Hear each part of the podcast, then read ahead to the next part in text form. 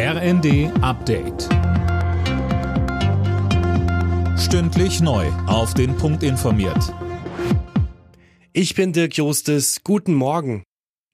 Die derzeitige Hitzewelle in Deutschland erreicht wohl heute ihren Höhepunkt. Im Westen werden Temperaturen bis 40 Grad oder sogar etwas drüber erwartet. Durch den Klimawandel könnten solche Temperaturen hierzulande häufiger gemessen werden.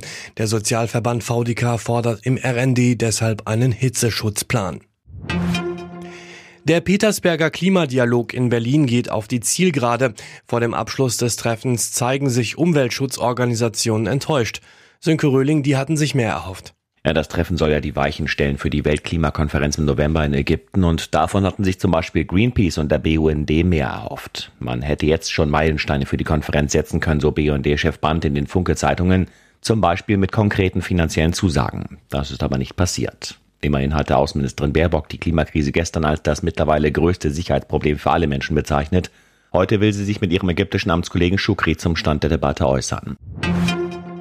Kreml-Chef Putin und der türkische Präsident Erdogan wollen heute über Getreidelieferungen aus der Ukraine sprechen.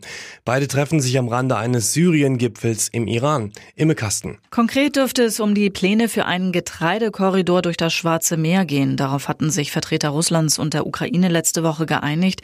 Die Ukraine gehört ja zu den größten Getreideexporteuren der Welt.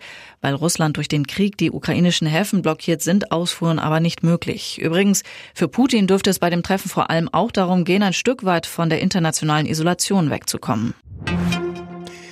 Der US-Fahrdienstleister Uber zahlt Zehntausenden Kunden mit Behinderung mehrere Millionen Dollar Entschädigung.